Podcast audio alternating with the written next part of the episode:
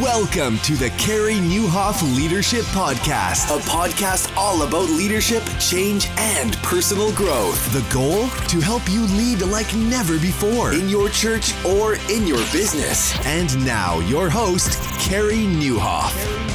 Well, hey, everybody, and welcome to episode 243 of the podcast. My name is Carey Nieuwhof, and I hope our time together today will help you lead like never before. Uh, man, a lot of us are church leaders. Uh, a lot of us are involved in church, but maybe leading in the marketplace. And I just love it when Rich Birch is on the podcast. He's been on a few times.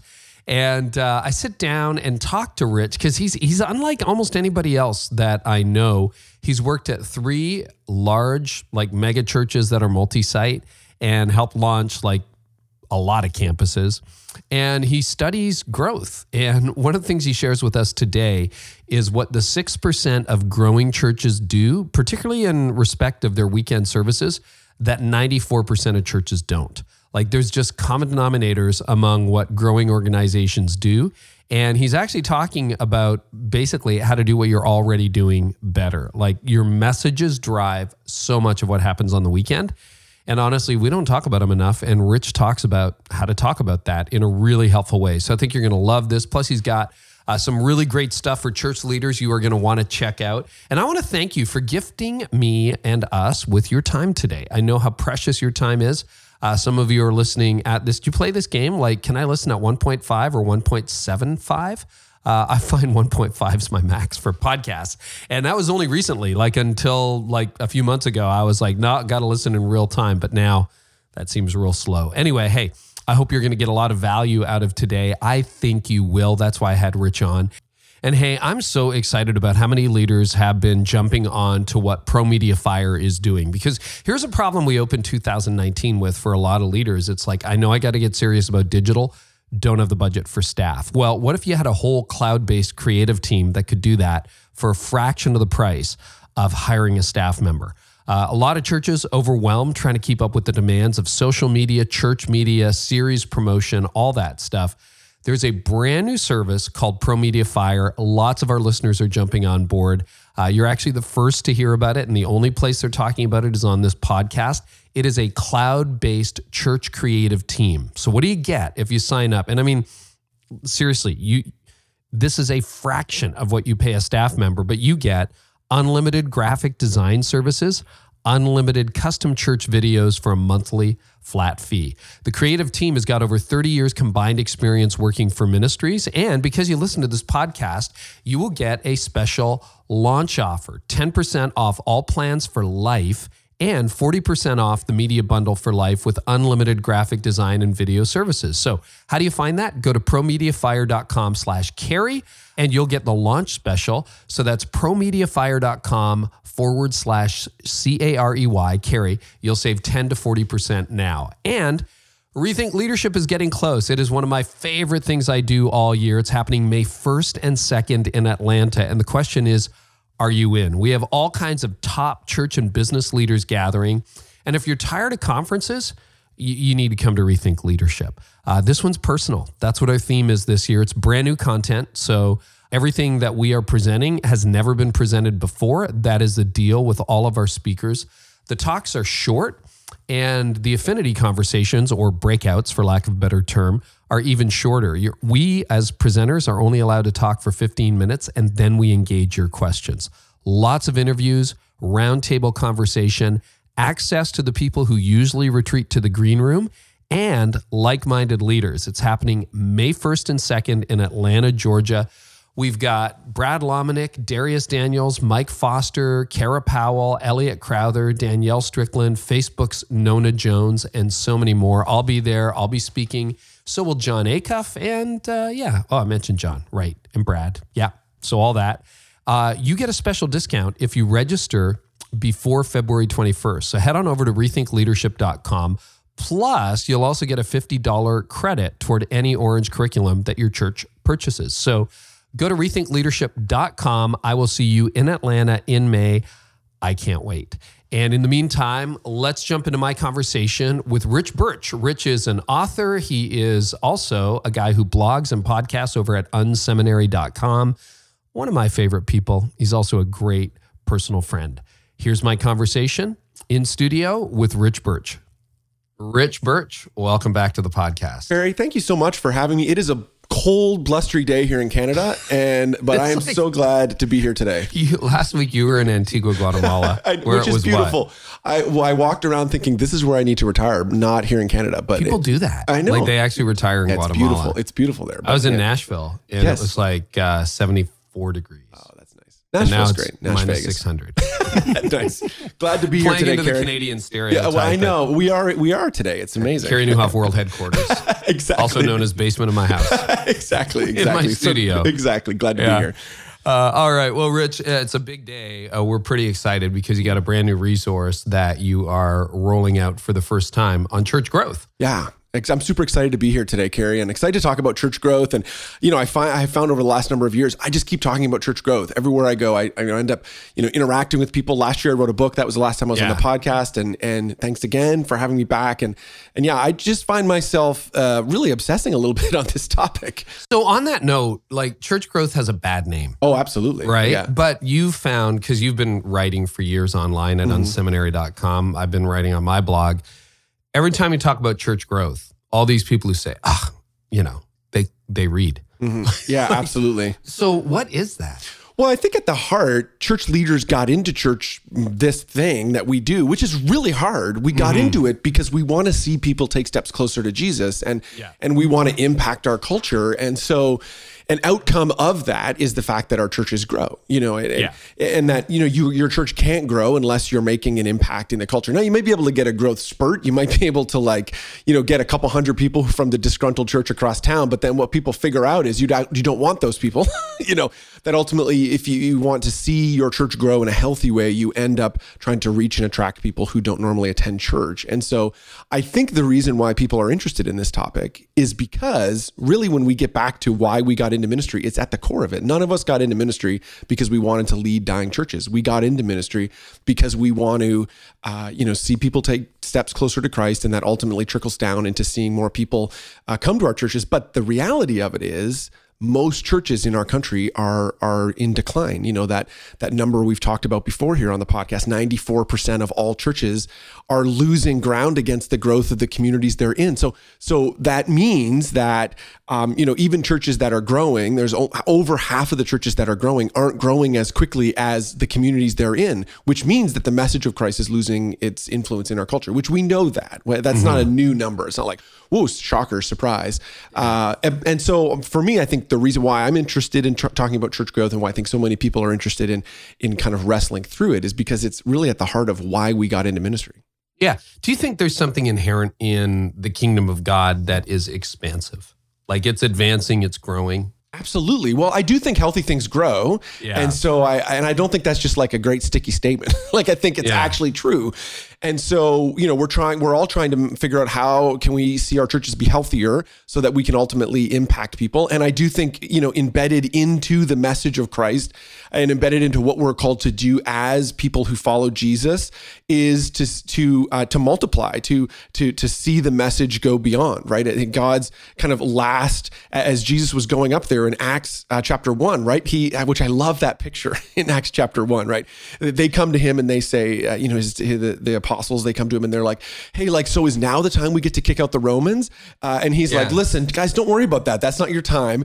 And then he says this amazing thing, right? Go and be my witnesses in Jerusalem, Judea, Samaria, and to the ends of the earth. And then he disappears, right? He goes up into the clouds.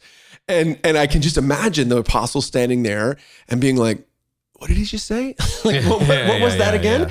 And, and it's embedded in what we're called to do is to take the message beyond, right? Is to go beyond ourselves, to go beyond our Jerusalem, to go beyond just our little town, our our community, our and I would say a lot of our churches, even are in you know, we've our Jerusalem is just literally the the four walls of our church. Mm-hmm. Getting beyond that and saying, hey, how are we reaching people who aren't here today? Now, okay, I'm just going to play devil's advocate for a minute because when I've, I've, I think I've quoted you, healthy church grows. I'm not sure that originated with you, but healthy things grow. Uh, one of the things I've seen online is, well, cancer grows. That's not healthy. Right. What, what, Yeah, it's a good question. Okay, mm-hmm. that's a good question. So, yeah, I, there's there's a corollary where you know every growing church isn't necessarily healthy, right? That there mm. there there can be um, you know a type of growth that now my experience has been when when you see that kind of rapid um, you know overnight growth uh, that's unchecked uh, it, it that it, it, doesn't last in the long term. You know, uh, churches that that sustain over an extended period of time have a a balance of both uh, reaching and then helping the people who they're reaching grow up in their relationship with Christ. You have to be doing both. This kind of idea of you know evangelism and discipleship. is funny. It goes back to literally the stuff we talked about in seminary. You know that that evangelism discipleship are both sides of this are two sides of one coin. You can't you can't do one without the other. Now and, and and I think there is this weird modern fallacy that I think is happening in a lot of our churches where we seem to think you can only do one or the other. You know, we seem to think, um, you know, you you have to be either all about evangelism or all about discipleship. And I actually just don't think that's true. I think a fully, uh, you know, devoted follower of Christ is a person that worries about what it means to reach people, you know, outside the walls. I don't think you can do one without the other. You know, you can't you can't just keep going deeper in. You can't just keep reading more and more scripture. Now, the flip side of that, I think if if we're really honest about trying to make an impact in our culture, uh, we've got to help the people who we're reaching grow up in their relationship with Christ. That you know we've got to see people who are you know unchurched folks who get connected to see those people ultimately get plugged in. And and I think that just works out even even just personally over with people I've worked in with in the years. You know, and, and you've talked about this. You've written some great stuff about this around the attractional church. There is is a part of that, and that's been my bread and butter. That's been I feel like every time we come on the show, we end up talking about the attractional church. Mm-hmm. But that has been you know that's been where I've spent most of my life. But that's where most of the growth has been over the last yes, 20 years. Right. But I, if I'm honest with the people who've come into our church, nothing that we do on the weekend is interesting enough to keep people connected long term. It's just not. like, you know, yeah. you Carey, you're a great communicator. You have a lot of good things to say, but no sticky statement will make people stick. You know, you you you can't uh, long term, uh, you've got to move people beyond that. And ultimately, that's about where are they at in their relationship. And that's the groups and getting people connected, getting them serving. I really, you know, we've got to help people put their faith in action. It's got to connect to real life, all of those things. Uh, so, anyways, how does that connect? I think you know, yes, cancer grows, uh, yeah. uh, but it, it, it, you know, where I think that analogy starts to to break down is when we look at you know what God and and when we read the New Testament, what we see is this balance of. And I've been struck. I've been rereading. It's early in the year. I've been rereading uh, through the New Testament this year, and, and struck by this super balance of you know evangelism and discipleship. See both of those happening both throughout um, you know the the gospels and then also in acts you see this idea of reaching out but then seeing people who are uh, who have made a connection uh, getting connected and growing deep as well at the same time. Well i think the other thing you can say rich quite honestly is that stagnant things are not healthy like right. if you look at stagnant water, when you got a glass right. of water right yes. now in the studio, I said, yes. Rich, that thing's been stagnant for about three years. Yes, and right. uh, there's a little bit of fungus on the bottom. Yeah, You'd be like, ah, yeah, and and decline. Like I understand plateaus for a season. Yep. I understand. Okay, this is a different season, or yeah. we're in decline because we're retooling, re whatever, imagining. But overall, Right. I think the trajectory of the kingdom and the trajectory of any organization uh, should be toward the outsider and should be toward growth. Now, question for you, because we have a lot of business leaders listening too. Mm-hmm. Is any of what we're talking about today applicable generally across the board? Oh, absolutely. When we get into some nuts and bolts here a little bit later in the conversation, you know, I, I do think at the at its core, um, you know, it's it's not rocket science. Why do churches grow? A part of why, um, you know, what I've been doing over these last number of years is interviewing prevailing church leaders, um, and you know, interviewing particularly church leaders who are leading in some of the fastest growing churches in uh, in the country. And you know, if you're a church, if you're a, a business leader listening in today, uh, the, the reality of it is, uh, what we do in the church world is a lot harder than what a lot of businesses do. Uh, and not trying to like, I'm not trying to set up a, a competition, but it's it's people making faith decisions. That's a significantly, uh, that's a real core decision in people's lives. It, it's it's difficult for people to make that kind of decision, and we're seeing from these growing churches that are bucking a significant trend. So if you think about it, just from a business point of view, ninety six percent of the the organizations in this industry are are, are shrinking. If you, or sorry, ninety four percent of the churches in in this industry are shrinking. We're looking at the six percent that have been growing. Think about that in your own industry.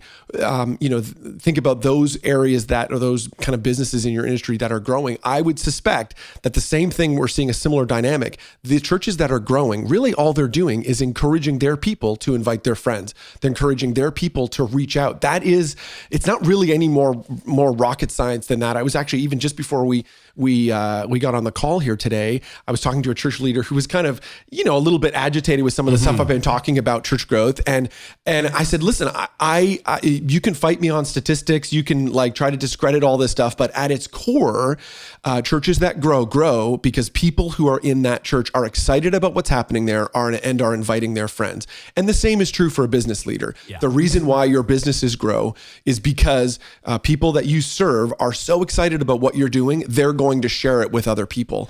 Um, well, and a great example, Rich. Like uh, I listen to Don Miller's podcast, the Story yeah. Brand podcast. Yeah, so fantastic. I don't know that you heard the episode about the Savannah Bananas, but this oh, guy oh, yes, named Jesse, yes, yeah, yes. 34 years old. So one of my team members, uh-huh. her family is from Savannah. Okay. And I mentioned this at our retreat recently, and she's like, yeah, all my friends and my parents, like they're going to the Savannah Bananas, and like that was dead. Right. And we'll link to that in the show notes Fantastic. for people who want yeah, to see yeah, it. Totally. But I, and I think about these principles too, mm-hmm. because you know you worked at our church for a mm-hmm. season. You've been at Liquid Church, one of the fastest growing churches on the East Coast. Yep. Uh, for what seven years? Seven years. Yep. Seven years. Mm-hmm. You were at the Meeting House, yep. uh, which at the time was the fastest growing and became mm-hmm. one of the largest churches in Canada. Yep. Our native country. Mm-hmm. So I mean, you've seen this, but I've also seen this for those of you who listen to Rich on on seminary on the mm-hmm. Unseminary podcast on your unseminary blog. Mm-hmm. You apply these principles, mm-hmm. things grow. And more recently, in the last two years, you took over a camp, like a mm-hmm. summer camp for right. kids. Right. That was not having its best days. Right. And all of a sudden, within six months, 18 months, or not, not even 18 months, but six months, you're moving to all time record years. Yeah. Like, absolutely. like over a 70 year window. So it's right. not like, oh, yeah, it's three years old. We got all time records. No, over seven decades. Right this is the strongest and the best it's been. So if you're listening through whatever lens, this is why I keep having Rich back. This is why we're implementing some of the things that Rich talks about at Connexus Church where I serve. And really, you and I talk about marketing a lot, and I learned a ton from you. Oh, I appreciate so, that, man. So this is this is really good. I just wanted to say, even though we're drilling down on the nuts and bolts of mm-hmm. like church growth, right whatever you happen to lead, whether that's a not for profit, a for profit, you know, a storefront. Principles or, are the same. Yeah, yeah, Principles work across the road. And even back to the Savannah Bananas, right. uh, a lot of that is a different business model and raving fans, word of mouth. Um, in you know a team that is so far down from Major League Baseball, nobody stands a chance of ever making it right. to the show. Right, right. Totally. But they're sold out for years in advance. So mm-hmm. Uh, Rich, so you've worked for three growing churches. Mm-hmm. Um, you talk a little bit about that because these are some similarities. These are the things that, although they were three different churches, um, they became larger, fast growing, um, multi site, et cetera, during your leadership. Mm-hmm. Well, and what's interesting about you uh, is you and I have talked about this, and I know you wouldn't raise it unless I raised it, but you may have the most experience of almost anyone in church world in leading multi site launches in large churches. Yeah, it's a funny. It, I keep saying this in other contexts. I don't. Um, so I was involved in 13 launches where I was in the driver's seat for launches and campuses, and I keep looking for someone else who's done more. I'm assuming there is someone out there, yeah, yeah, uh, but I haven't run into them yet. In three different churches, in so it's three not different like churches. okay, we right. launched 13 out of this one thing. no, right. Yeah.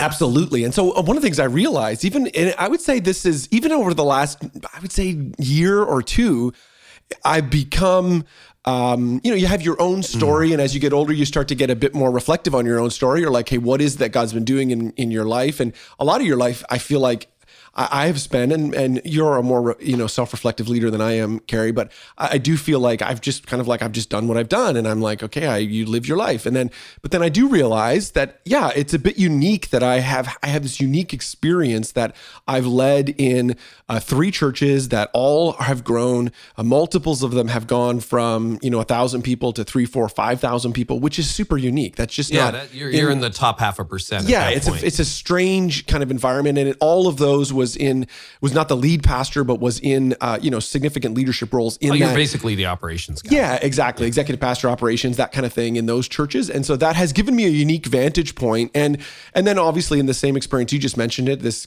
you know camp that I've been uh, working for or um, running has been you know experiencing similar kind of growth. And you start thinking like, oh, maybe there's something I'm learning here that I need to be a bit more self-reflective on and say, hey, because I do have, I, I would say, and this goes back like even to when I was in ministry school. I remember earnestly asking professors and didn't really get good question answers. like, why is I remember asking at the time I would I would phrase the question around revival. I would say, you know, professor, help me understand revival because that's what I want to have happen in our country. Um, I would say like is and I would pose the question like this: Is it that God loved the people in that area more and that time more, and then His Spirit moved in a way? And a whole bunch of people came to know him uh, or was it that you know the people who were leading that uh, kind of knew something that had some sort of special knowledge that uh, they were applying that then caused the gospel to to spread and and the reality of it is kind of those both ends of that spectrum are are are kind of unsatisfactory. They're not. I don't think it's it was that God, uh, you know, loves people in that part of the world at that time more. Uh, I think he he loves everybody, and and then I th- don't think it's by human design. Uh, you know, but I I do think that it that the leaders in that day understood something that that we need to understand in you know in our world. There are there's human dynamics that we're we're living with. There are you know kind of just the realities of how we get people to interact uh, you know, with each other. So, uh, you know, early on, you know, I've been asking this question for all these years, and I realized, oh, maybe there's something about my leadership, and there's about kind of how I've positioned my life to think about, you know, how can we help things grow? And I would say I, um, I've wanted to over the years share the things that we've been learning with other church leaders to help them be more effective. For years I've talked about, you know, execution, like how do you practically do things, but it all has come back to the same question, which is I want to make sure that pe- that churches are reaching more people. Like and, and all the times and I would say I have and, and I would say I had it this year at our Christmas Eve service at Connexus. I I, I thought Christmas Eve at Connexus was amazing. It, Yeah, was it was yeah, great. Fantastic service. All time high. Yeah, it was More- great. Most people ever. And and this is probably uh, and I, I probably need to spend more time with my therapist on this, but but there's a part of me at the end of that though I was like, man, I wish there was twice as many people here. Like I, I was like, I thought you killed it. well, from- you're a leader. I, yeah, but I and I I thought I thought you killed it from a message point of view. I thought, man, it was such a clear presentation. I thought I thought the band did such a great job. I thought it was inspirational. I thought, man, there's there were people who were here tonight. They took a step closer to Christ. And man, it was fantastic. And and even though it was like record attendance, I was like, yeah, it would have been great if we had twice as many people. And like and and and I have the default of my leadership has been that over the years. You know, saying, hey, what can we do to try to reach more people next year, and how do we pass that along? I think there's a lot of leaders who feel that way. Yeah, absolutely. you know sure. where where you hit a milestone whether it's all-time attendance at your church or you know wow 7 million downloads on the podcast right why isn't it 14 Yes, You know, exactly, so- exactly. so you get to that place but this is this is the stuff they don't teach you in seminary they don't teach you in business school they don't teach you uh, like growth and what is catch because uh, uh, you know here's here's here's the thing you get to even as a writer as an author. It's like john acuff says i've never known an author who didn't want his or her book to get read. Right. right. Like nobody nobody publishes a book and it's like i hope nobody reads this. Like you're just a weird duck if you do that. And and yet you get into that place well is this self promotion or how does that happen and there are principles there are books that take off there are books that sell multiple thousands of copies you're an author as well as a blogger and a podcaster and leader you know and then there are books that don't there are businesses that take off like you know you come to my house there's a nest thermostat why is nest done so well you know there were lots of there. people who are doing smart technology with that but why have they done so well why did amazon take over the internet you know Right. why is Walmart still prevailing? Right. When so many, you know, Kmart, Sears are wobbling and Walmart is expanding. Right. Um, fascinating questions. And it all goes back to growth that they don't teach you in business school or seminary. Right. So reflect on your own seminary experience. Yeah, so I remember when I was in ministry school, I think there was only, and I was I was trying to rack my brain because I've been saying this publicly recently, because I don't want to misrepresent this, but I I really can only remember like a half of one lecture that was on church growth. So like three hour lecture, you know, like an hour and a half. Uh, there might have been more, but I don't recall any of it, and. Um, I don't know why that is. I, you know, it, it, I think it was a miss in my training. You know, I think it was a, and it could be a miss in a lot of our in our training. You know, I, there was this idea that you know just preach the word and people will show up, right? Just. Uh, you know, just uh, you just. I'm not sure we got that far. I think we got to just preach the word. Right. Yeah, that's true. Period. Right. Yeah, that's probably true. that is probably true. Yeah, that is actually probably true. We didn't even talk about people showing up. Right, it's true. And and there was there's this whole thing around, and I've said this in other contexts, there's this whole thing around I did not realize that I was running a small business until I was probably 10 years into ministry. Like it didn't Yeah. even dawn on me that like, oh, right, like we have to and I obviously knew we had to pay bills and all that stuff, but there are normal business dynamics that that I think in some, in some circles, and there may be leaders even as we're listening to talking today that could become uncomfortable for us even talking like that. But it's just true. You you there are these kind of normal dynamics, and and marketing or or seeing people get exposed to what you do is a normal dynamic of any organization, and it's a definitely normal dynamic in our local church. So yeah, it, it, it makes me sad uh, that I you know I, I think there was only half of one lecture, and it, it was seemed to be a whole area, and then the other part of it is when I was in ministry school there, and that. I used to think it was not that long ago, but you know, mid '90s is getting farther and farther in the past. but Yeah. you know, church growth at the time, but I think back to what it was, it was a lot of guys with like binders and like overheads and and you know, there was a lot of fill in the blank forms and and I I think Some good diagrams. it's lots of diagrams. And I think some of that uh, kind of rubbed off where we, th- those were the church growth experts, were those guys, right? The guys that were like, you know, it was almost like their their mode of communication, um, kind of communicated something like, "Hey, you should not be paying attention to these people," because even at that point, we realized, oh, this probably isn't the future of how communication is going. And so, I think it, it the the term, like you mentioned this earlier, the term itself has fallen out of kind of. It's not a cool term by any means, uh, but I think we're still interested in what's behind it, uh, Yeah. for- and, and we and we have to be. We have to keep thinking about it for sure. Okay, so let's get practical, nuts and bolts. totally. Um, repetitive processes you Right. write about, not quick fixes, because I think we all want to be the overnight success. Oh, totally. Which is never overnight, Right. Ever. Look at Rachel Hollis, who's Yes. blowing up. Right. She hit Girl, a million. Instagram followers Yes. this year already in 2019, and you know she. I think this was her sixth book, Right. and she's been like hustling for a decade. Right. And then finally she has her moment Right. where something goes viral. Is that is that similar? Totally. You know, I see this all the time with church leaders, Yeah. particularly when we're thinking about church growth.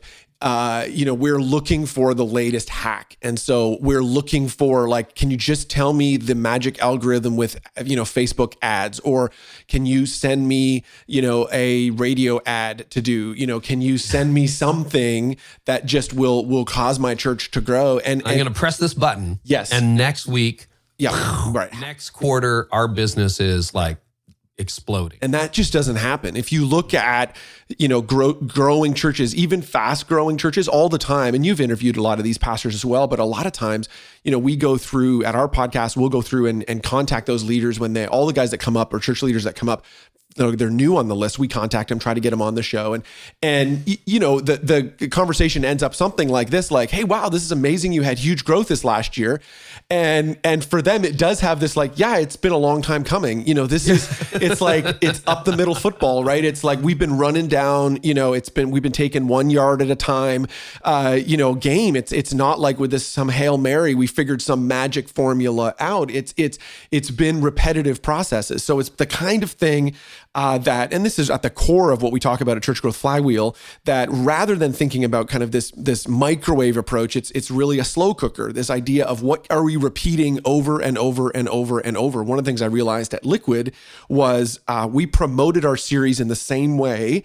Uh, we used this kind of same process, uh, 36 series in a row, 36 months in a row, 30 series in a row. We we did the exact same thing. Now every series was obviously different, but we followed the same process. And I actually am convinced that's a part of why that why they continue to grow to this day because they've stuck on that. They've kept with it. And and so for for us, I think when we're thinking about growth in our church or in our business, the question is not what is the one thing we can do today, but what are successful businesses that are growing over or churches that are growing over an extended period of time? What are they doing repeatedly? What are they Right. keeping on top of? What is their what is their knitting? And you can see this, you know, folks that are listening in, I'm assuming have how listen to Carey and you're a part of that. You do this with your emails. You know, you mm. you're you're like a dog on those, man. I get them all the time. I It's open terrifying. No, no, it's amazing. It's great because, you know, yeah, am I going to read all of them? No, I don't read all of them. But man, there's a lot that come through that I open up and it keeps you top of mind. It keeps you, you know, I'm thinking like, oh, wow, there's some good insights today. I wonder what Carey's talking about. I wonder what, you know, his latest blog post is, what his latest guest is. That keeps you top of mind. It would be easy to just be like, well, I've got this killer guest coming on and I'm just going to email about that. But no, you keep on top of it. The same is in our church. You know, what are those things? And so, you know, for us, I think the question we should be Yeah, asking. can you can you drill down on the church growth flywheel? I know we talked about that before, but I want you to to zero in on some of the the key points and get specific because we've been using it at Connexus now for two or three years. Yep. And at first you think this is way too much. Like way, way, way too much, Rich. Your your people are gonna hate me. It was like when I went to almost daily emails, I thought, this is it. Everyone unsubscribes. And just the opposite happens. People are more grateful, people are more engaged. But can you can you walk us through some of the the just broad strokes, some of the things that people need to be doing? Yeah, absolutely. So my, the mindset part first.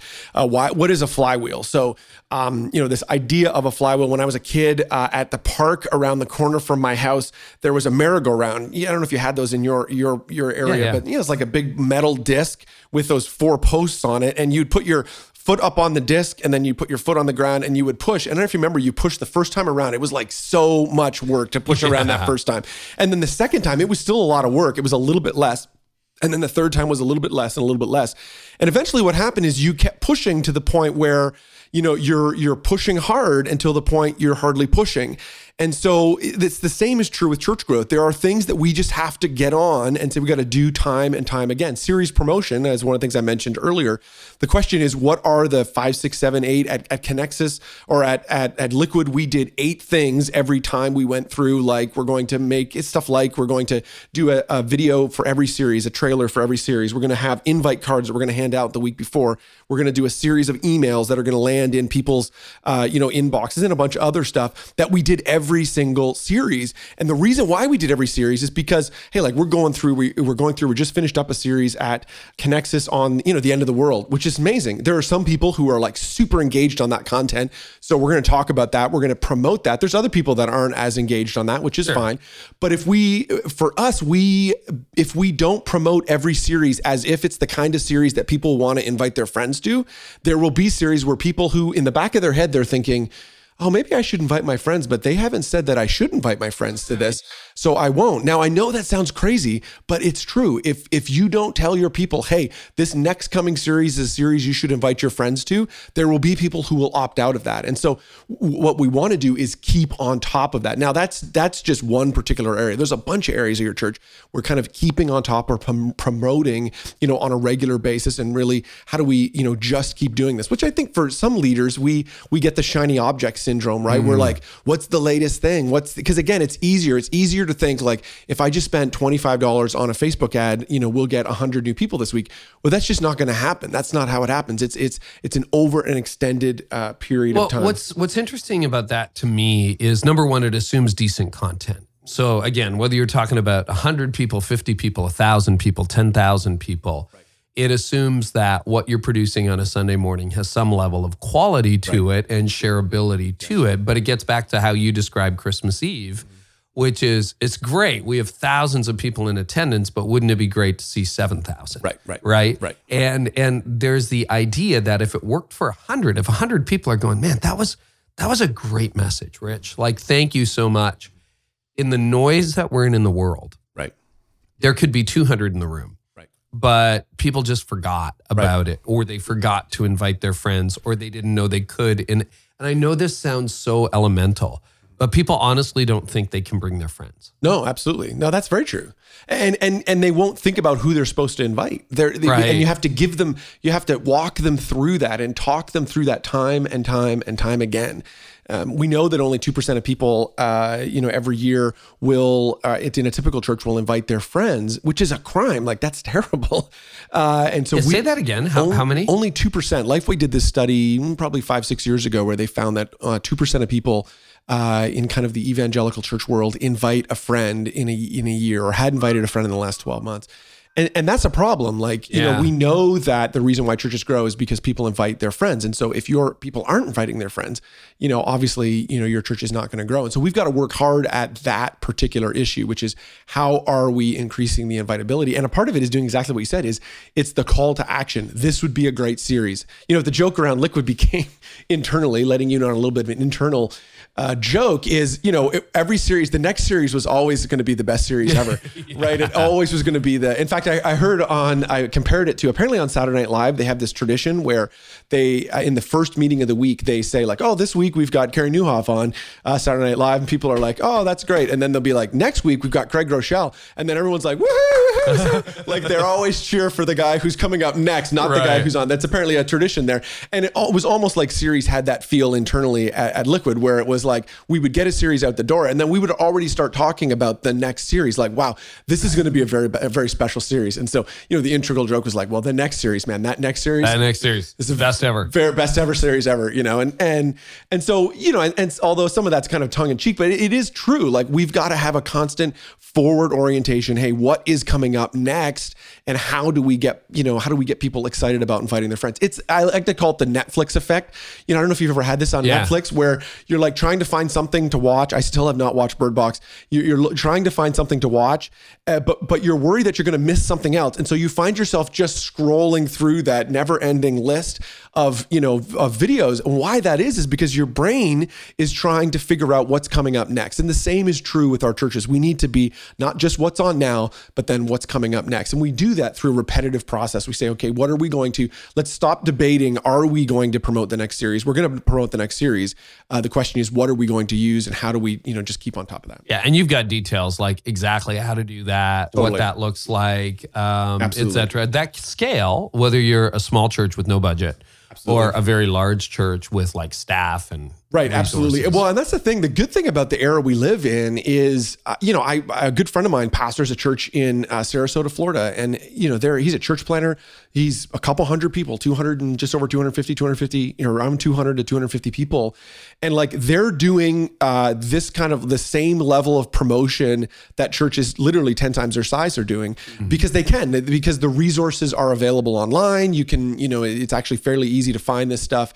It's more about sticking with it. It's more about, and, and in some ways, actually, I think smaller churches have an advantage. Larger churches, th- they, uh, we, we have staff, which is amazing, but, but those people can find themselves being intrigued with the light, the latest shiny object thing. They, they get interested in, and, and I see this happen all the time where, you know, if you spend any time on Facebook, people start talking about, you know, again, some strategy, some online thing, some billboard campaign, some whatever that this one church did. But you know what? At the end of the day, most churches grow because people in that church talk to their friends. And so if we, we've mm. all, I am convinced that every church that's listening in today, you're not doing enough getting your people to invite their friends. If you would just spend this year and double down on that, I'm convinced you'd see church growth. I'm, I'm convinced you'd see more people uh, a year from now plugged in. Well, I think what, what resonates with me is what you're driving at is that we are still all looking for the silver bullet. We are looking for the one series idea, uh, for the billboard that's going to change the world, for the Facebook ad or the social post that's going to go viral. And that will tip everything over in the direction we want it to. But what I hear you saying is, uh, no, it's all the small things that you do. Excellence is a repeated habit. Yep, You know, a culture change is a repeated habit. And if you get into the habit of every series, frankly, whether you think it's your best series or not, Absolutely. right? Right. Um, just inviting your friends and getting your congregation ready to do that, you will see results. Absolutely. Even just the bare minimum, like this is a takeaway everybody could do.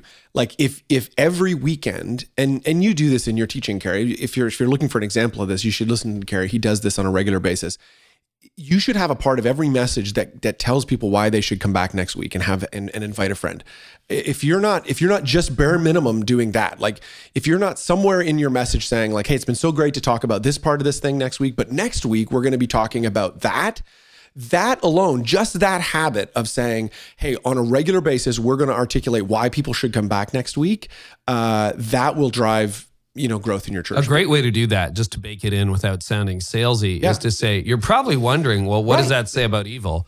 Well, actually, we're going to look at that in part three of the series. So if you got questions, Yeah, that's when we're going to go there. And then people are like, well, that was what I was asking. Yeah, so, totally. you know, but it, it creates that sense. And, and the reason I'm so passionate about having people in the room and inviting their friends is I really believe that frequency helps when it comes to discipleship. You know, there's a big difference between the person who reads the scripture and prays daily and the person who does it once a quarter. Right. I really, I really just believe it. I'm not saying one is saved and the other is not. No. There's a difference between the person who watches what they eat every day and goes to the gym four times a week, and the person who, like, you know, January 1st through 7th is in the gym and then forgets about it for the rest of the year. True. Yeah, a little bit guilty. Yeah. But uh, anyway, oh, sorry about that, everybody.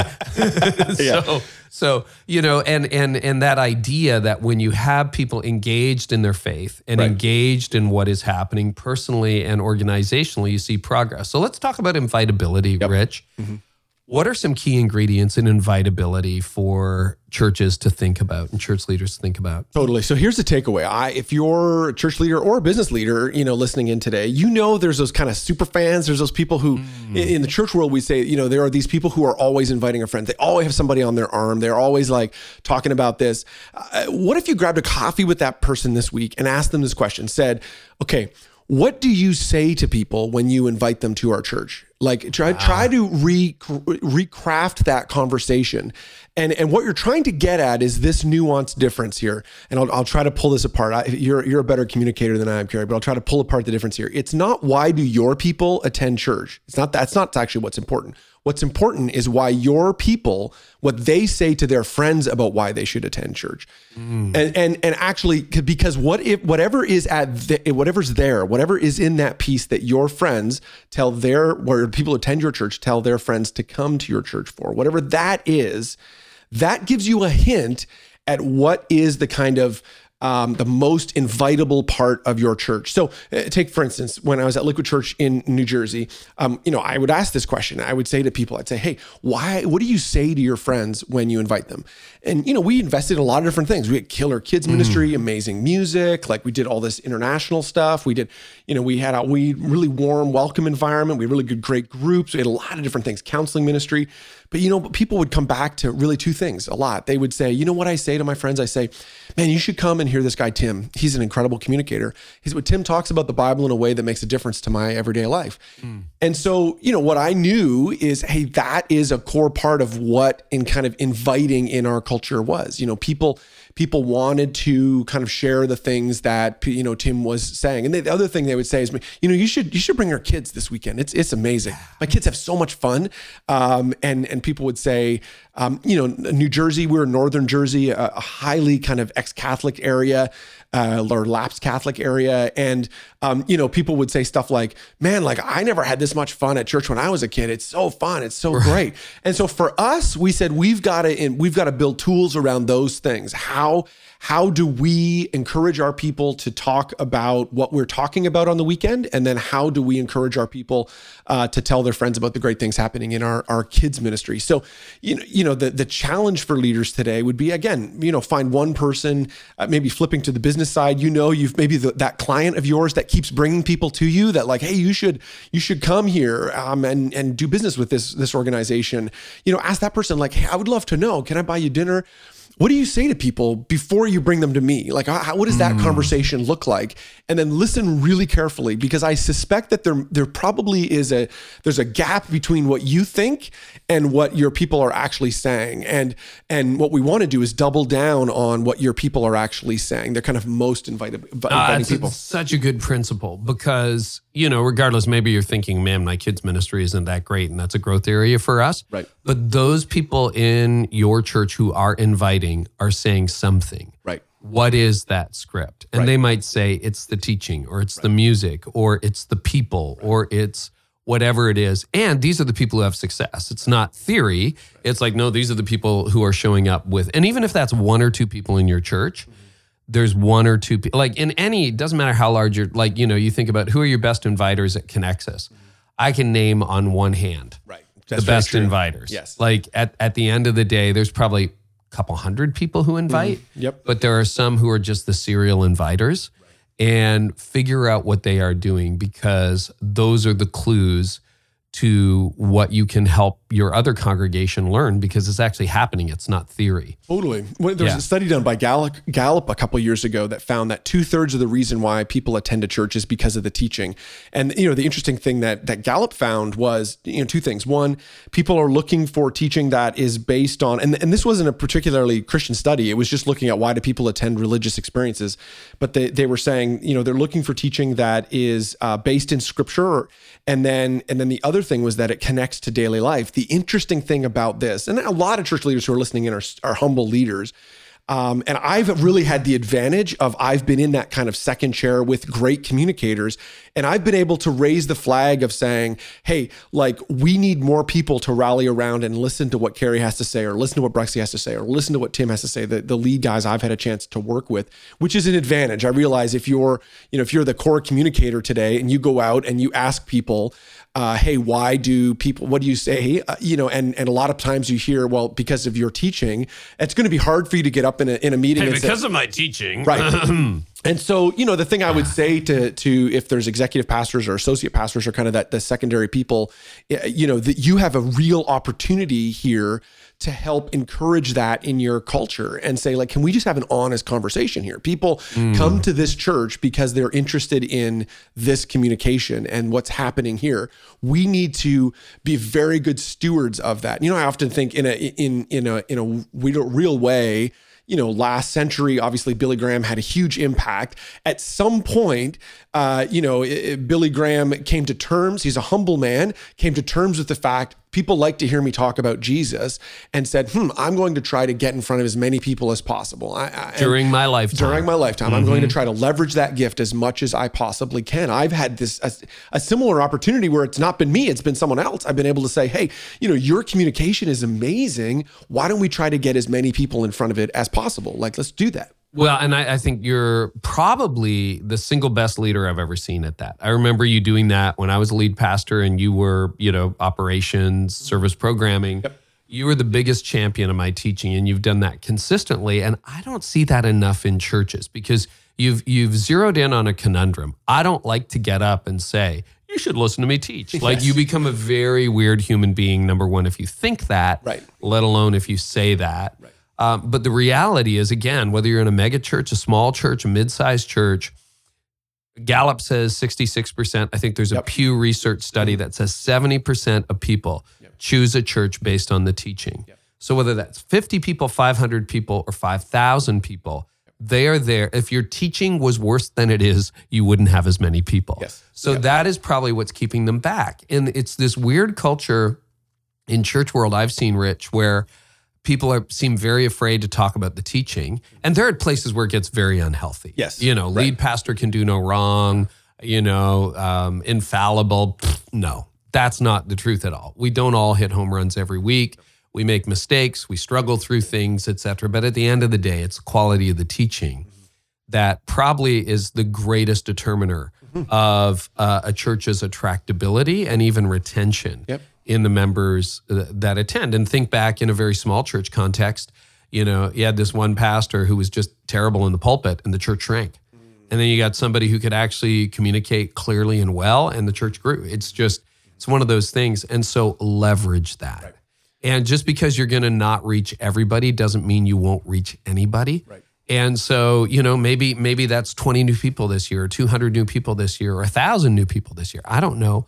Uh, but I think in accentuating that teaching and the other key points in your church, and again, you tell people how to do this in the church growth flywheel. Yep. Uh, that's good. Can we get into a couple more nuts and bolts? Yep, like absolutely. just, uh, so you said a video trailer is really Mm-hmm. good. What are some other things that really help punctuate the invitability and the growth of a church? Well, I'll be a bit of a contrarian with this one. So I am such a fan of invite cards. It's so funny. It's one of these things that people roll their eyes at me all the time. They're like, invite cards? Like, you mean like physical, like you're printing something and handing it out? And I'm like, yes, absolutely.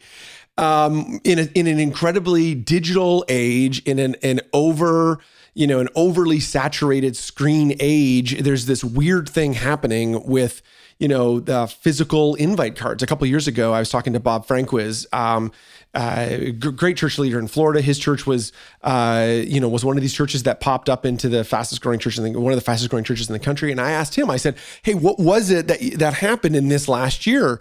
And he said, "It's a little bit embarrassing." And I, I said, "No, no, I want to know, Bob." And he said, "Well, what we did this year was every week, uh, we and again, so every week there's the flywheel side of it. Every week of the year, uh, we put invite cards on every seat in our auditorium for the entire year." Um, and so shocker, what we found was, and he said, listen, and I, and so we chuckled a little bit. He said, no, no, no, really, that's what it was. We, we, we got aggressive with getting invite cards out in front of people. So, you know, invite cards are this interesting thing because you know how what percentage of invite cards actually end up in uh, the hands of guests? It- probably not a lot but what they do i know in my world you know i bring them home and we have this little kind of mm, you know cabinet thing in our back door and uh, you know there's our, our next door neighbors we've been inviting and, and i actually do think that they're probably going to show up this year which is great uh, you know I, I, i'll put those invite cards on that that kind of counter thing. And for a couple days it's all, all i hear is you and i hear jeff our lead pastor i hear them saying hey you should invite some friends to come. Um, it's like this resonance that's in there um, and and so now and i have actually taken cards and, and given them to people but i don't take them all and give them to people. Some of them they're just there. And then you know this time of year we're out shoveling or blowing out the driveway and i'll you know pop over and say hey man i'd, I'd love for you to come this weekend. We've got this new thing happening you know, invite cards are one of those things. I think we typically have in the, a lot of churches, if they do them, they'll reserve them for a few times a year. They might do them at Easter, maybe they do them at Christmas, maybe they do them at Mother's Day, a couple big days during the year. But I would encourage you, you know, every series to be thinking, hey, we should be handing out, you know, an invite card. Email is another one, which we kind of touched on. Um, and, you know, the big principle is your whatever however many emails your church is sending today you should be sending more um and and so and and probably a lot more That's counterintuitive. It's super counterintuitive, So yes. talk about that. okay so email is still uh it still works i know everybody again Men read their emails, people. Yes, people read email, and and so uh, on the on the invite card thing, uh, well, email.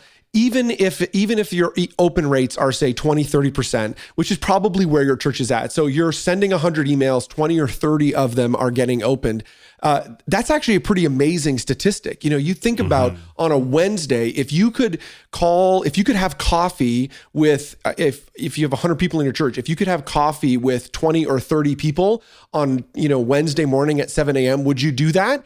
And what if you could consistently every Wednesday uh, have coffee with people? Now it might be a different 20 or 30 people every Wednesday. Would you do it? Absolutely, you would do it all the time. You would, you would, uh, you know, without fail. So, um, you know, email is is one of those. Again, it, it, it it's it's not going anywhere. It's it's still considered. Uh, people use it in that kind of, um, you know, in as they're managing their life. It's the kind of thing where they're it's close to their schedule. It's close to how they uh, interact with people, uh, you know, at their bank and how they interact with their business and how they interact with other folks in their lives, even young folks. I know there's, you know, people are like, oh, nobody under 25 uses email. Well, I would look closely at your statistics on that.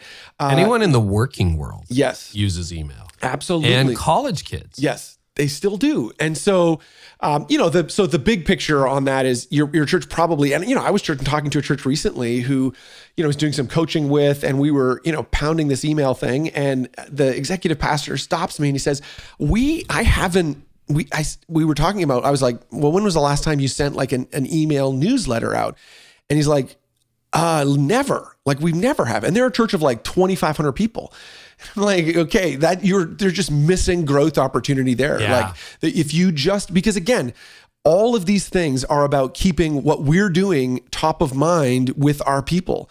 What we do, we think is like super important. It's like it's the most important thing in our lives. We're thinking about it a lot, but that's just not the case with the people that are attend our church. They've got a lot of other things going on. They've got a lot of other things happening. It's our responsibility as a leader to raise what we're doing up in their priorities. It's our responsibility to kind of uh, engage with them at the level that they'll end up saying, "Yeah, that's that's important enough, not only for me to come, but for me to invite my friends." And you write really good emails. I mean, I subscribe to your list. I, I, I actually subscribe to a lot of like Hmm. Ramit Sethi and others who just write really fun emails to Right. read because I want to become a better writer. Yes, totally. And uh, there is an art to it. Yes. there really is. And I know you go into detail in that too, Rich. Yeah, and I and I would so a little tip here again, trying to give you some actionable stuff on today's podcast. So if you look at the way Carey writes his emails, um, if you open up one of those emails, I'm assuming if you're listening, you're you've subscribed. If you haven't, you need to go over to his site and subscribe. But if you look at the way Carey writes his emails, those are the kinds of emails that your people will open. They look like they're written to a person. They're not heavily graphical. They're not. They don't have a huge banner on the top. Too many churches do that, where it's like. Um, you know, there are, you know, just Church newsletter. yeah, yeah, yeah, exactly, exactly. So lose. you know, you you want to have ones that the highest call to action are ones that look as if they're written, uh, you know, to you. In fact, actually, I'll give you a, bit of a uh, an insider thing. I, I sent an email last year out. This was on the campsite. I sent an email out. Um, there's this guy by the name of Dean Jackson. He's like a communications guy. He does this thing called, and you could search this online, called his nine word email. Which he swears he's been talking about this Oh, thing yeah, for yeah, years. yeah. He talks about it as as kind of the ultimate call to action, how to move people, you know, towards actually doing So something. was it something I said or what was it? So it's all in his his nine word email is literally just in the subject line you put their name. So in this case it would be Carey, and then you it's a recall question around something. So in this case, if we're talking about churches, it would be like, Carey. Um, are you or or who are you inviting to Christmas Eve? Question mark, and then literally that's it then what happens is that begins a conversation. And from Dean's point of view, is like what you're trying to do is engage people. You're trying to get them to respond. Well, I sent this email out to 5,000 people. Um, thinking, wow, I wonder how many people respond. I like literally hundreds of emails back. Now that's great news. That's a great problem to have. Uh, way rather have to way too many people, you know, engaging with us. Uh, but you know, email is one of those things. You know, you're probably not sending enough. You're not. Uh, you're not engaging enough. We we go- into more detail. Give you a specific plan. What I would think every time you launch a new series, the kind of emails you should do. The the reality of so it do you is- cover that in the course? yeah, we talk about that in the course. I give a, a plan that says, okay, here every time you launch a series, here is the email sequence you should use. Here's the kind of you know here's here's the timing that I would Templates? suggest. We uh, we do give templates, uh, but even more important than templates is really the timeline because every series is going to be a little different, right? So Yeah, you're, yeah. you're going to want to every every email is going to have a little bit of a different feel to it. But when you send it, I think is what should say the same. That's the repetitive part part of the process. Well, I'm, I'm glad to hear that because you know what? It is an art. I've been studying email for years. And the other thing I would say in defense of email, because everybody, including me, rolls my eyes Yes. when, Oh, when totally. people say email. It's like, oh, inbox zero. yes, What a great day Yeah. when that happens. But uh, here's what's true men read emails. Yep. Men do not engage social media as much as they engage emails. Number two, um, people actually do read them. Right. And number three, any marketer I know will tell you that they will trade 10,000 Instagram followers for one email subscription. Right, right. Because social media doesn't really sell. So if you've got a call to action, email is the most effective way you can take it. The other thing that's really interesting, and I, I learned this personally a year ago in January of 2018, and you guys who who follow like social media as your strategy, and you need a social media strategy. Don't get me wrong. But Mark Zuckerberg a year ago announced that uh, they were changing Facebook because of the whole Russia thing and influence peddling and fake news. And he said, We're going to make um, Facebook about your family and friends. Right. Again, now, Facebook for five years had been the number one referrer of traffic to my blog and responsible for its growth. Like, literally, I'm not kidding, sending millions of people a year to my blog because you read something I like, you're like, oh, share on Facebook all of a sudden my traffic was down 70% overnight because Zuck said, We're changing the algorithm. See, you don't own Facebook uh, unless you're Mark Zuckerberg. Welcome to the podcast. But you don't own Facebook, you don't own Instagram, you don't own Twitter. And they're changing and tweaking the algorithms all the time and filtering you out. Yes. So what I did was I moved to a daily email strategy. Right. Blog traffic grew. Yep. Unbelievable. Absolutely. Because I started emailing, I didn't have, you know, 7 billion people that I have on Facebook, but I had 40,000 leaders that I could talk to directly every day. And I made it in a way that, hey, I want this to help you. Short, plain text, no graphics. Um, average email is under 100 words. Yep. And here's the link. point, it's Boom, quick. there you go. And huge engagement. And believe it or not, gigantic gratitude. Right, right. Because we're cutting through the noise. Here's some stuff that can help you today. Have a great day. Boom. Well, and there's a lot of businesses that are listening in uh, that would frankly kill for the email list and the address list, the physical address list that we have as church leaders. They are Yeah, yeah, underused yeah. resources in most churches. You've you most churches, or I shouldn't say most, a lot of churches, they have an email list somewhere. And maybe it's in your database, maybe it's on you've you know you have a constant contact account that you haven't used in a year. It's it's there, but you're not leveraging it. It's the same with our with our our physical address list. There's lots of businesses that would love to say, "Hey, like I would love to get pull up all the people who have, you know, come to our thing in the last you know, three years. Well, the reality of it is we have that as a church because when you check your kids in, people are typically giving you their address. And when they donate, you get their address. And th- those two combinations alone are underused in most churches. You're not leveraging those. We should be taking advantage of that, getting out and communicating. It's, you know, I've talked, one of the other things I talk about in Church Growth Flywheel is this whole idea of direct mail, which again, it sounds like so old school. It's like, man, that's like, A letter on a piece of paper. yeah, right. But again, we're seeing that.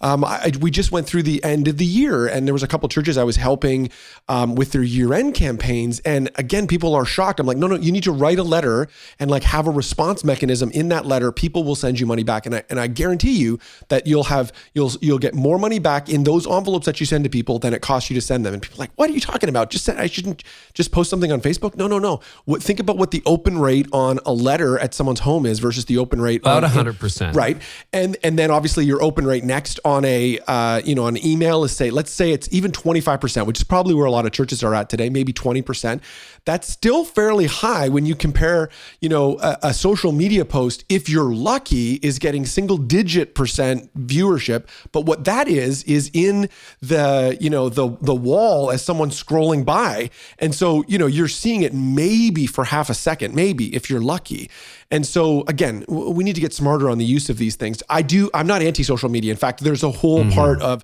social media or social media, the church growth flywheel, uh, that is all about social media. It is absolutely important, but it needs to have the right place in the overall mix. It needs to be kind of one part of the strategy. It's not um, it- you know, and, and it- to your point on email, you know, there are too many churches are chasing, and we, we, I think we also have seen this hopefully, but I'm just underlining it for leaders that aren't. You're chasing like how many likes can I get on, you know, Facebook? How many, you know, I feel great about, you know, this number. You know, I would think you probably need to be thinking, you know the value of an email is at least 10 times if not 100 times more valuable to you working hard to collect emails from your people is way more valuable than you know getting a like on you know a post Well, and my guess, Rich, I don't know whether you'd agree with this or not, but my guess is that a lot of churches, a lot of organizations have camped everything on, hey, please come next week and like us on social. right And I think it's all gone social, and social gets filtered out more every month as we speak by algorithm changes.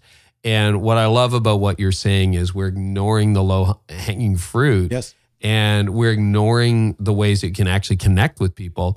And I think most church leaders, you know, to get real honest, are just sitting there going, gosh, I hope next Sunday is better than last Sunday. And it's hope. Hope is not a Yes. strategy, as our friend Tony Morgan says. Yes. Hope is not a strategy. Yes. Tell us a little bit about um, the Church Growth Flywheel course. And then I want to talk to you about courses, which are becoming more and more the norm, I think, in the online space. So this is your first course, right? Yeah, I'm ex- super excited about the Church Growth Flywheel Masterclass. We actually launched today, which so I'm super honored that you have me on the podcast. Before we get to that, though, I want to challenge everybody with one thing, if that's okay. Yeah, go. So I would love people. So we've talked about a lot of different things. We've talked a lot about church growth. We've talked a lot about you know what are what do people think, and we talked about you know email and all these things. But but I would love for and I've given you some practical steps. But actually, the one thing I'd love for you to do today is this, church leader. I'd love for you to go to that gas station down the street, or maybe the convenience store. uh, around the corner, and I want you to go in there and and I, am going to ask you to, to lie or, or at least pretend. I'm I'm going to ask you to pretend that you're new moving into town. And I want you to go into the, the convenience store around the corner. And if the guy doesn't recognize you because you're in there all the time, I, I want you to say, hey like we're moving into town what do you know about the church around the corner what do you know about you know xyz church now you would be I, Your church. the church that you lead in. I, I, I want to challenge you to do this. Now, I've done this for years. I'm giving you a bit of an insider kind of secret here. I've done this for years when I've done coaching with churches. I'll Yeah. typically I land, you know, the night before. You've done this stuff, Carey. You land the night before, and you know, I'll be checking in at the hotel, and they'll be like, "Hey, I'm, you know, I'm here for whatever," and and um, you know, I'll say like, "Oh, I might be around on Sunday. I'm, I'm thinking about going to XYZ church on Sunday. Well, what do you know about it?" Now, the interesting, shocking overall trend that I've seen now, may be different in your in your community. The, the overall trend, actually, I, I think, as you're listening, the thing I'm trying to get you to think about, church leader, as you're listening, is what do you think people say about your church behind your back? What eh, maybe they're negative, maybe they're positive. Uh, I think Does it even get a reaction? so. like this is the thing that is the shocker. Actually, most of the time, people are like, "I have no idea." Like, like, uh, and or or Wow. they'll say, I remember once, literally, I was at a church. You could stand. I was I had a rental car, and so you and I was just getting gas, and and so literally, you could see the church. It was like a kind of kitty corner, catty corner, depending on which part of the country you're in, uh, from you know the, the the church. And I said, Hey, do you know anything about that church over there? And the guy was like, he looked around. He's like, Oh. It was like he was surprised that there was even a There's church, there. How about that? And so, you know, I think the reality Wow. of it is people in our if we're not thinking about how we're impacting our communities around it, that's what happens, right? If we're if we're not thinking about how are we getting our people inviting, um, that's what's going to happen. That's really the drive behind the Church Growth Flywheel Masterclass. What it is is a is is it's a compression of not only what I've learned from the three churches I've grown, have been in that are fast growing churches, but over 300 interviews with church leaders from a whole bunch of different amazing churches. And what we've done is we've compressed it all down into super actionable, step by step uh, system to help your church grow. So uh, what I wanted to do was was take the lessons we've learned and and, and re-articulate them in a way uh, that really simplifies for it. You know, one of the things I believe, and I, and I know you believe this, or maybe you don't, care. I probably shouldn't put words in your mouth. Uh, one of the things I believe is, you know, if you want to learn something new, you want to grow, and so in this case, church leaders are looking for their churches to grow. What you should do is pattern what you do after other people who are are seeing the results that you're seeing. Now, that doesn't mean you're always going to do that, uh, but but what it does mean is it's a starting point for you. And so what I've done is given you these six modules that really are kind of six starting points in a step by step manner that says first do this, start with these things, and then from there um, you move from one system to the next or one part of this system to the next. So I'm super excited. yeah. What it. are the systems you cover in it? So the very first chapter is just called it's an introduction. So it's an introduction to my bias. It, it really is an overview. It talks about mindsets, actually some of the things we talk about today, and even you know draw drive deeper. Then from there, the very first thing we talk about is series promotion, which we've kind of scratched the Yeah. surface on today. In fact, I had a church this last year, Carey, and this was it was actually a part of the turning point for me thinking about doing this course because I, I had a church come to me and say, you know, we we did that one chapter and. Um, our church grew by 10% in one month. And this Wow. church is a big church. They grew by 600 people. Yeah, and yeah. they've continued to see that happen. And so, um, yeah, so, so, yeah, so there's a whole series on kind of series promotion, what you do on that front. Then there's uh, the, the next thing we talk about is big days. So, you Mm. know, there are four days a year, three or four days a year that your church uh, see two things happen. One uh, is your people are more likely to invite their friends, and the second is their friends are more uh, likely to come. That's super important for us if we think about invitability. Like there are Right. times where your people are just more likely to say, "Hey, I'll invite somebody." So, what are we doing to leverage those days? Um, then there's a, you know, then and so that that one is not. I think lots of us think about Easter. We think about Christmas. Easter's the next one coming up, and then maybe Mother's Day after that. Uh, we think about those as big days, but are we leveraging them not only to see big attendance, but then to see uh, that attendance come back after, and how do people stay plugged in? And And you show a strategy on how to do that. we talk about how to do that. Uh, okay. definitely. Third session or Uh, fourth so session? third, yeah, third. The, the third piece of it, the third module is is all about uh, cause, which is interesting. It's it's this idea of how are we making an impact in the community around us? How are we uh, really getting to the point where um, you know we're taking our people out of their seats and into the streets, which we, haven't talked about at all today. But there's this interesting trend in fast growing churches that um, they're also engaging their people in making a difference in the in the community. Now, part of this just makes sense. It's like how are you um, seeing your people uh, you know, serve the poor. And and because we know that people will talk about their church more if they see their church as a church making a positive difference in their community. And so, Yeah. what are we doing on that front? Uh, then next, we have a whole series on or whole a module on uh, social media. And again, I, I was um, this is uh, obviously a significant change. If we did this course even probably five years ago, we wouldn't have included social media. It's critically important. Today, we've kind of been dogging it a little bit, but it's critically important. But it's important to use it in the right context. And actually, uh, there's a lot of church leaders who I bumped into who just frankly don't know where to start. And, and so I give them a system for them to start personally, actually, to encourage them. How are you engaging? Um, Right. it- because actually, we're seeing increasingly, even as after the shift that you saw a, a year ago, uh, you know, we're seeing that personal pages, even the pastor's personal page, is getting more engagement than uh, than the church page. And so we've got to get that right. We've got to get your engagement as a church leader right uh, before we think about everything else. And then finally, I talk about the right message to the right people at the right time. And so what that module is about is actually more about the connection side. So uh, you know, five of the six modules are really all about the front door. The course is ultimately about invitability. It's it's about seeing how do you we increase your church's attendance? How do we see your church grow by increasing invitability? Uh, but the the sixth module really answers the question, starts to answer the question around okay, so people are coming now. What what do you do? How do we get these people plugged in? How do we get them plugged in? How do we get new guests plugged into the church? Well, cool. I'm I'm so excited for this. you know, Oh, we've that. been talking about this for months, and you know, we're friends. We live near each other, the whole deal. But the Church Growth Flywheel Masterclass, Mm-hmm. Yes. Uh, I think is going to help a lot of people. So it's your first course. I've done a bunch of courses. You have some courses. Yep. Uh, before we sign off today, I want to talk because uh, courses have become a big thing online, and I'm I'm a fan. I've taken courses. I've taught courses.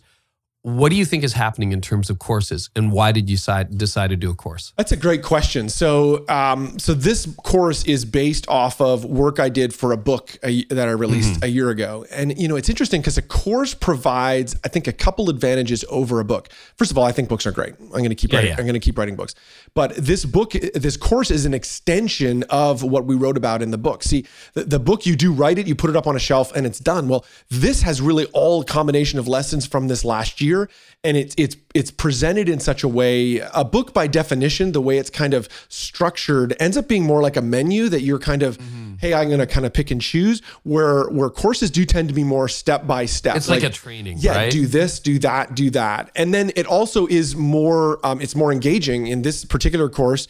Um, you know, it's it's the it's the most invested in project that I've ever done for in, in unSeminary. It, it, you know, we got like a real video crew and like really shot it with like actual video. It looks amazing.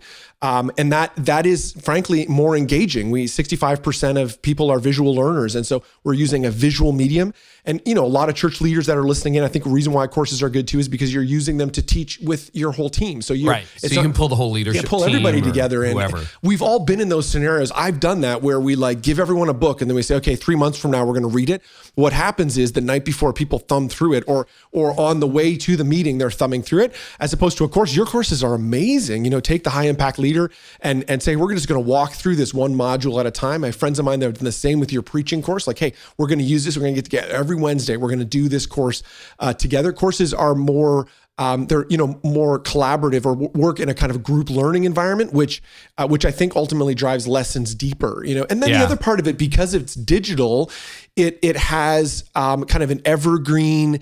Um, we're going to update it as it go feel to it, rather than a book where it does have this like those were my thoughts at that point in time. I put it on a shelf. Very 2018. Right, exactly. And so, like, well, we've been able to update it. And the same, this is true of this particular course. And I do anticipate, in fact, I'm trying to hold myself back from like changing things in it already, uh, even though we've just launched today. Uh, but, you know, I, we're going to, we're to be doing updates. You know, when we, you know, look in the next three, four months, we're going to be like, hey, here's some stuff we're going to add to it because, and a part of that is just even the reaction with people. And then the other piece of it that I think makes courses so compelling is it actually adds that social element to it. So one of the things that people who are joining uh, this week is they're getting access to a private learning community with other people who are you know, are choosing Oh, to so you got like a Facebook group or whatever. yeah, there's a private Facebook group where they can jump in and engage and ask questions and and hopefully share what we're trying to do. Encourage there is so let's say you're hey we've got you know Easter's the next big day coming up. Let's encourage some conversation on that. What are you doing on Easter? What are you Right. you know? And by definition, so the problem with Facebook is everyone's on Facebook, and so the good thing is a, a- something like this. If it's a private Facebook group with just people who have bought this, then you know all the conversation in there is with people with a heart, a similar heart and a similar mindset, which is hey we're trying to reach our group. So rather than just dumping your hey I'm thinking about teaching on this at Easter into any group, take it into a group like this where it's like these are people who have a similar mindset to say hey what if this, what do you I'd like to get your feedback on uh, this. So I think courses are great. You know you've done a great job I think really leading the way in this, providing premium courses, premium content, and you know I'm just trying to you know keep pace with that uh, that content that ultimately drives to a change that says hey um, I'm hoping that you know as people apply these lessons, I'm convinced that if they apply them, uh, that it'll make a difference in their church. They'll see their church grow, um, and so so I'm excited about it. I'm excited so about the it's launch. today. churchgrowthflywheel.com. Yeah. So the two things, I it, people are listening in today, I actually don't want you to buy the course. So I know that sounds a little bit, it's a little counterintuitive. I, I don't want to come out here and be buy, buy, buy. But what I do want to do is actually give you two free videos. So if you text, you've got your messenger app. I know you're you're all good Apple people on the Carey Nieuwhof, Leadership Podcast. So open up your messenger app and church, text the word church growth, all one word uh, to 44222. So 44222. Just text church growth there. And I'm actually going to send you two other free training videos. One's called Three Myths of Church Growth, and the other is Five Questions that Church Leaders Are Asking. And then you'll find out more about the course. And it does close in a week, but I'm going to send you those So two. February 12th. 12th. Yeah, it closes that day. Uh, but I'm going to send you these two free videos today. You can watch those. Now, if that that texting church growth to 44222 only works in the States. So if you're outside of the States, just go to churchgrowthflywheel.com forward slash carey. Uh, you can drop in your email address there and you'll get the exact same videos because we love people who aren't in the States as well. Yes, we do. Uh-huh. and that's C A R E Y. So churchgrowthflywheel.com slash carey. Yep. Landing page for listeners of this podcast. So, Rich, I'm going to tell you why I love doing courses. And you and I have talked about this because we compare notes all the time. But um, speaking's wonderful. Yep. But speaking has some problems with it. Number one, uh, not all churches can afford it. Yep. I mean, forget the honorarium. Right. I mean, by the time you fly somebody in, put them up in a hotel, buy a few meals, you know, you're a couple grand into it. And that takes out probably over half of churches right, off the bat. It's just can't afford you. Secondly, I get way more speaking requests than I can possibly do. Like, like, you know, we're saying no 90% of the time. You're in a similar position where, you know, there's only 365 days in a year. You're married, you have a family. Yep. You can't, if you want to stay married, don't be on the road all the time, right? Yes, like there's right. a limited number of engagements. So that's a challenge. And then here's here's the other thing. Three, I do a number of speaking engagements every year. Mm-hmm. I can't go into the level of depth Right. That I can go into in a course, whether that's the high impact leader or breaking 200, or, you know, we got another course coming out this spring, Mm-hmm. which I shot a couple of years ago and we forgot about, but we're going to bring it back. so it's like, So many courses you forgot it's about It's been it. around. It's been around, but like we haven't done anything about it. And, uh, and so we're going to release that. But, um, I like if you, if you flew me in, or I'm going to assume, see if this Yes. is true for you, flew you in, Yep. said, Rich, spend a day with our team. You actually couldn't walk them through all of this. In Oh a day. no, that's absolutely true. So Yeah. yeah, well, just the, the, the- typically. So I do co- co- coaching with churches, absolutely, and we've done this content with churches, and I can't get it done in a day. You know, typically it's like two or three days of. So I'm like I'm back multiple times. I'm only I found over the years it doesn't make sense for me to be multiple days. Just they need to chew on stuff. They've got to kind of let's talk about it. You chew on it for a month, and then we'll come back together. Then you chew on it for a month, and then we'll come back together. And so you know, you're at least two or three flights again irrespective of whether you're going to pay me to do anything, just getting me there, even if I'm going to stay in your basement, all that, the course is way less expensive than any of that. Yeah, so, yeah, you're talking about dimes on the dollar. yeah, absolutely. And so the, the, there is this weird thing where it's lit- literally competing with yourself, where it's like, Well, you know, but I think but it's good. it It's helped scales. more I churches. mean, yeah. if, if I was if I was speaking more, like I think I have 50, 40, 50 engagements this year for 2019. Maybe I had the same last year. Yep. That's 40 or 50 churches I can help. Right. Like, That's it. Right. That's my capacity if I want to stay vertical and alive in this world, Yes. married and all that stuff, and Yep. do the other stuff I'm called to do. I get to help thousands of leaders Right. uh, through courses, Absolutely. and and at a price they can afford. So that's good. Uh, also, there's pricing incentive on your course for this first week, right? Yeah, so we've got uh, we've got bonuses that are if you uh, we'll send you more information if you sign up earlier. But we've got a couple other mini courses that we're putting in that are just this week, and we're also doing group coaching calls uh, that that are only available for people who buy between now and the end of the week. That so all the bonuses go away um, on the 12th. So you really want to get in in the next few days. It's funny we we I did these two other courses. The team told me I shouldn't do this, but we did these two other mini courses. One with a guy by the name of Dennis Snow, which some people might know. He's a former executive at Walt Disney World, all on helping your church become more kind of guest friendly. We know once all these guests show up, we want the people to love it. And then the other was uh, we I did this four part course with Carlos Whitaker on planning your next big day. So we've included those with this course. Plus, if you order this week, you get five copies of the Church Growth Flywheel book for free. So we're just going to include those. We're going to mail them out to you. Okay. But I know. But again, I didn't chur- know the- that. yeah, the team was like, you should not include all those, and I'm like, no, no, yeah, we should. I want to provide lots of value. Well, it's So- your first course. yeah, so you get those, and but those all go away on the 12th. So you- you're going to want to get in. Again, you can if you just text to those numbers or email there or go to that website, that'd be fine. Um, um, and I'm super excited for you to, to learn more about it. Well, I wanted to pop the hood because one of the things we do is we don't just talk about what we do, but why we do it and how we do it. And I just want to encourage leaders who are out there, maybe you have content or a book or that kind of thing. You should seriously think about doing a course because if you're if you've got demands on your time, if you've got content that really doesn't it's too much for a blog post, it can live beyond a book. I think online courses can be the best way. And I'm a utilitarian. Greatest good for the greatest number. And you can do it at, you can do it at a price that's pretty much affordable for everybody. Totally. And and I think at a certain point you and I were talking about this, you know, if you give it away for free, most of my stuff's free. But you know, people don't value free. And there is a certain lean in if you pay a couple hundred bucks for something where people are like, okay, I'm going to take this, I'm going to do this, I'm going to pay attention, we're going to lean in, and we're going to grow. So, Rich, I'm really excited about that. Uh, one more time, give us the text number, and then and then we're done. Yeah, so just open up your phone, uh, go to the messages app, the texting app, and text church growth, all one word, uh, to 44222. Uh, or you can go to churchgrowthflywheel.com forward slash carey, C A R E Y, and that both will end up in the same spot. Just give us your email and we'll go from there. Well, Rich, I've been a beneficiary of uh, your leadership for years now, and uh, we're benefiting it from Connexus. So thanks for sharing with our leaders today. It's been great to have you. Thanks, Carey. Love what you do here.